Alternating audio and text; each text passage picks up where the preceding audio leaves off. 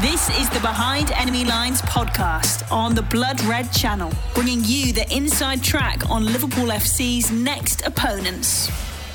Hello and welcome to the latest Behind Enemy Lines podcast on the Blood Red channel. Liverpool head into the next Champions League campaign, having seen their crown taken off them by Bayern Munich, who deservedly won last season's edition of the tournament. At the very least, Liverpool and Jurgen Klopp will be hoping to beat their last 16 exit at the hands of Atletico Madrid that took place last February this time around. And it all starts with the group stage, beginning this evening, of course, with that huge clash against Ajax in the Netherlands. To get the lowdown on Erik Ten Hag's side, who reached the semi finals two years ago but crashed out in the groups last season, I'm delighted to have on the line with me Michael Statham from Football Oranje, the Dutch football news channel. Michael, welcome to the podcast. Hopefully, I've pronounced everything correctly there. How are you getting on?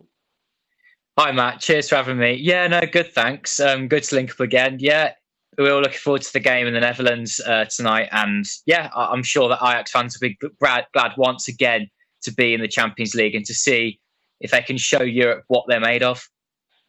Yeah, Liverpool have only ever faced Ajax once before. It, it seems incredible, really, given how good the two sides have been. And you know, it's been sort of half a century or, sh- or so since that match took place. I suppose it's it's also very unfortunate as well that no one can can travel over there for the game because I'm sure Liverpool fans would have enjoyed that trip a lot. Yeah, the Ajax Stadium is amazing. Um, I've been lucky enough to be inside it. Um, the atmosphere when it's full um, is amazing. Um, a great away day too. Uh, Amsterdam with all its joys. But yeah, it's a shame that we can't enjoy it quite the same. Um, but regardless, I'm sure it's going to be a fantastic match. I, am sure both sides will want to have a bit of a time where they kind of um, get to know each other, let's just say, at the start of the game. Um, and I'm expecting a full Champions League affair. I think it's going to be a good quality match.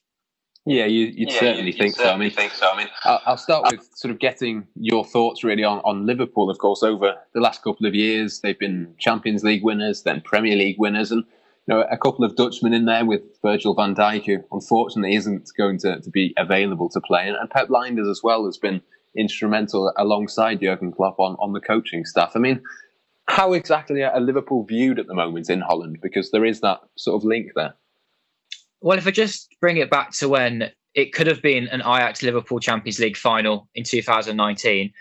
In the Netherlands, I know that many Ajax fans fancied Liverpool in the final had they got there and knew that that would have been a match they they, they could have won. Um, of course, since then, I think Liverpool have gone from strength to strength and just look even more formidable. Um, aside of, of course, from the opening games of this season, um, as well as being a massive Dutch football fan and more so an Aston Villa fan. Um, and whilst they've been formidable, this season's been a little bit different, hasn't it? But yeah, last season I know that in the Netherlands they were viewed rather differently, and that actually they're they're a home to two fantastic Dutch internationals, and they know that Van Wijnaldum and Van Dijk are competing at a very high level, and that's fantastic for Oranje as well. And how excited and how then are people in Holland, do you think, for, for this game? Obviously, two massive European clubs. As I say, they haven't played each other that frequently, but you know, with the the links, with the, the quality of the teams, the, the sort of form that the both of them are in, this could be a really, really good game. Yeah, I, I think it's going to be a cracking game. But I wouldn't have thought that a few weeks ago, and perhaps even only a week ago, because it was only at Sunday that Ajax actually looked convincing in a win uh, this season. They they beat Heerenveen five one, and um, they seem to be putting the pieces together on a new team. Uh, they're playing well together now, finally. But that's only, of course, one game. But I think had you asked me this two weeks ago, if they were playing two weeks ago, I think it would have been um, a very different match. I know that a lot of Dutch football fans want Ajax to do well. Uh, not everyone, of course, but it's it's fantastic to see Dutch teams doing well on the continent. And I think that only now can Dutch football fans feel excited, and particular Ajax fans are more confident that this will be a closer game. And Virgil, Virgil van Dijk, of course, has been a huge player for Liverpool. It's a massive blow that we found out, obviously, over the weekend that he could potentially be out for the entirety of this season. I mean, just in terms of obviously the, the incident with Jordan Pickford, what was the, the reaction been in Holland? Because potentially, if, if Van Dijk is out for this season, he could potentially, but well, uh, as I say, potentially, we, we don't know at this stage, but he could possibly miss the Euros next summer. Yeah, it's gutting news for Netherlands fans. The fact that he's going to have this injury, which could rule him out of the Euros. And the same was the case with Memphis Depay a year ago, uh, where he was injured, and then it was a, a, a, basically a race against time to get him fit for the Euros. He would have been fit had it happened. Um, now we've got the same with Van Dijk, although I suppose Netherlands fans will feel a lot more confident given that centre backs seem to be their strongest area. Matthijs de Ligt is there, Stefan de Vrij, both competing at a very high level in Italy.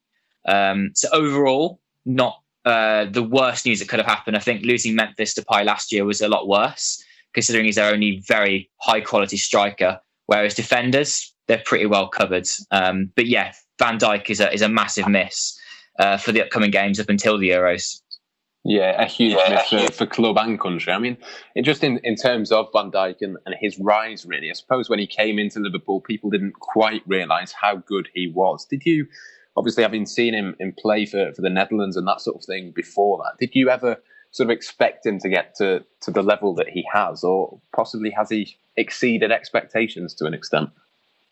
Yeah, so when he first started out with Groningen in the Netherlands, I thought that he was a good defender, but not someone that would go on and become possibly the best defender in the world. Um, he had this, the strength, he had the physical abilities, let's say. I thought that Celtic was um, a step across for him and not exactly a step up. But as he's shown, he it was a right move because it's ended up where he is right now. And he's just so immense, isn't he? Yeah, he's so important for the Netherlands and Liverpool. But I I am utterly surprised too that he's got to this this stage. Um, I think a few years ago the Netherlands thought that they weren't going to have that um, top class centre back, and now they have two with Van Dijk and De Ligt. You mentioned De Ligt there. I mean, how highly rated is he? Is he somebody who in the Netherlands is, is seen as potentially the, the heir to, to Van Dijk's throne? Obviously, he's very, very highly rated, but I suppose it as you say, it, it's a, almost a luxury to have a couple or, or, three players even in that position, which are, you know, of real high standard and, and high quality. It's massive. It changes the outlook and how people view the Netherlands national team. The fact that they can be so solid defensively. And yeah, De Ligt is just, I think, he's one in a generation kind of player. Uh, he could ultimately be better than than Van Dijk because he's just capable of even more uh, than Van Dijk is. Uh, yeah, having watched De for years at Ajax, uh, he is immense and could be the best defender in the world in time.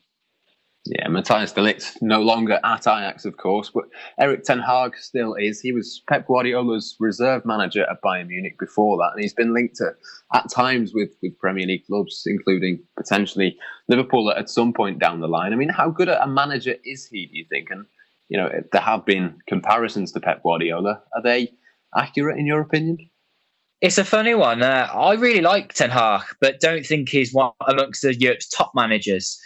He's got some great assets. He listens to players' ideas, and often he backs his squad as well. He's not someone who calls out a player.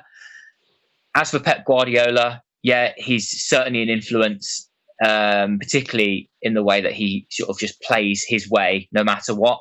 Ajax are an attacking outfit, no matter who they're playing. I'm sure it'll be the same against Liverpool. Um, I don't think that they're going to be trying to contain Liverpool and try and play in the break. I think they are going to try and play their own game. Ten Hag, though, I think he views defending a little more highly than Guardiola. Uh, Guardiola is all about the play, um, all starting from the back, and Ten Hag has the, these kind of attributes too. But he does know the right moments to try and get his team to defend.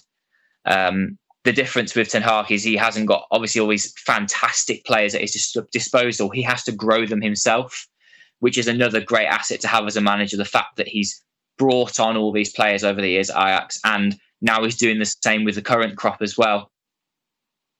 And with and that with, sort, of, sort of thing in mind, then, I mean, will Ajax sit in and, and defend and, and, be a little bit more compact than maybe we might expect, or, or do you think they will just go for it and, and, try and get at Liverpool tonight? Yeah, so like I, I, I can see Ajax trying to go for it, but it's it's a very funny one because of the, the new sort of feel about this team. It's hard to judge at the moment exactly how it's going to go, just because we don't quite know how some of these players who have been performing well at Eredivisie level, whether they're going to step it up for Champions League level. Um, I'm sure we'll come on to some of those guys in a minute, but I, I just think that this is going to be uh, a, a massive acid test for this this new team as to how, how well they can step it up. And do you think potentially then, with it being the first of these matches, it, it almost takes the pressure off Ajax? They can use it, as you say, as a, an acid test because at this stage, if they were to lose to Liverpool, it, it wouldn't be a disaster because you know they've still got five games to go and Liverpool probably in the group are, are the favourites to go through, and it's between the other three to then take that final spot. No, I think there's quite a bit of pressure on Ajax because all the attention in the Netherlands is on them to do well. They need to succeed because they they are the biggest team in the country. They do have that expectation about them that they have to go and win these kinds of games and do well in them. And I think that the pressure gets put on by themselves. The players put that pressure upon themselves to perform at this level. Um, all all of these players, just Tagliafico, um, Tadic, they're around at Ajax, not just to play in the Eredivisie, they're there to play Champions League football, and I think that that's going to bring a lot of pressure to that game against Liverpool. But but the thing I can say in, in Ajax's advantage is they do like that pressure and they do like to thrive under it as well. Behind enemy lines on the Blood Red Channel. Ajax signed a, a, Brazilian winger in Antony this summer. Apparently, a, a, really good signing. I've not seen much of him myself, but you know, reading around him and, and that sort of thing, there seems to be a fair bit of, of, hype. He's still only 20, of course, but would you say he's potentially the, the biggest threat for Ajax? And I suppose the, the big question: how big a threat is he for Liverpool? I think he is their biggest threat at the moment, but that's purely because uh, Quincy Promes, who I think is Ajax's best attacking player, hasn't been on his top form. And David Neres as well, another Brazilian.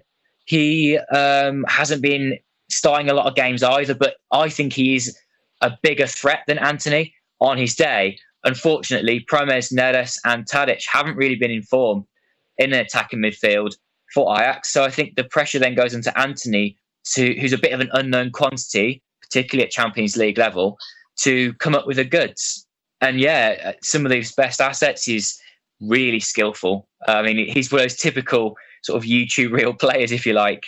He brings up all the skills, he creates opportunities, and yeah, he loves a shot at goal. Kind of similar to Hakim Ziyech, but not as um, outstanding yet as as Ziyech. He has got all of the, the pace, though, the, the, the quick feet, and always a very direct player. Uh, so I'm sure that he'll he'll have one of those evenings where it's going to be we see whether he can really perform at top level. I'm confident he can. I'm confident he'll have a good game against Liverpool. And it'll be very interesting to see how Liverpool contain him as well, how they can defend against him when he's coming inside all the time. The thing, of course, with Van Dijk being out is that Ajax don't have that big, tall, strong striker, um, which Van Dijk would, would be able to mark. So I guess having two quicker defenders uh, in, in, in central defence of Liverpool is probably going to be quite important, in my opinion because there's a lot of pace from the likes of Antony, Promes, Neres if he comes off the bench. Uh, that's going to be Ajax's main threat. How quick they can be in and around the box.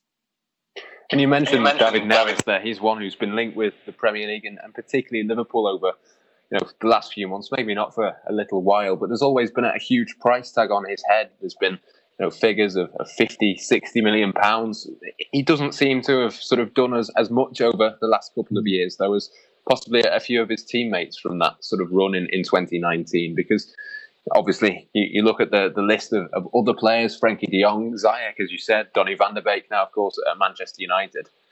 It seems like Ajax have, have moved on a lot, but maybe David Neres as one who's almost been left behind, if you like. Yeah, he had a long term injury which kept him out of uh, the majority of one season. And then he said he'd stay another year to try and prove himself that he could do it still. Um, and he hasn't yet been given the opportunity in the Eredivisie. I don't know whether Ten Hag has just said to him maybe that he's not quite ready yet for starting games, or maybe he's not quite, as you say, living up to that hype that he once had. He is still a very capable player, though, and I think that in time he will get a big move. But the injuries kind of held him back from that to go along with that current crop of players that left Ajax. And in terms of the, the last two years, then I mentioned there that Ajax tend to have or seem to have moved on a fair bit. Where do you think Ajax are at now compared to that team that we saw get to the semi-finals? They seem to sort of go up and up and up to a level Ajax, but then they lose their best players and, and have to hmm. start that process again.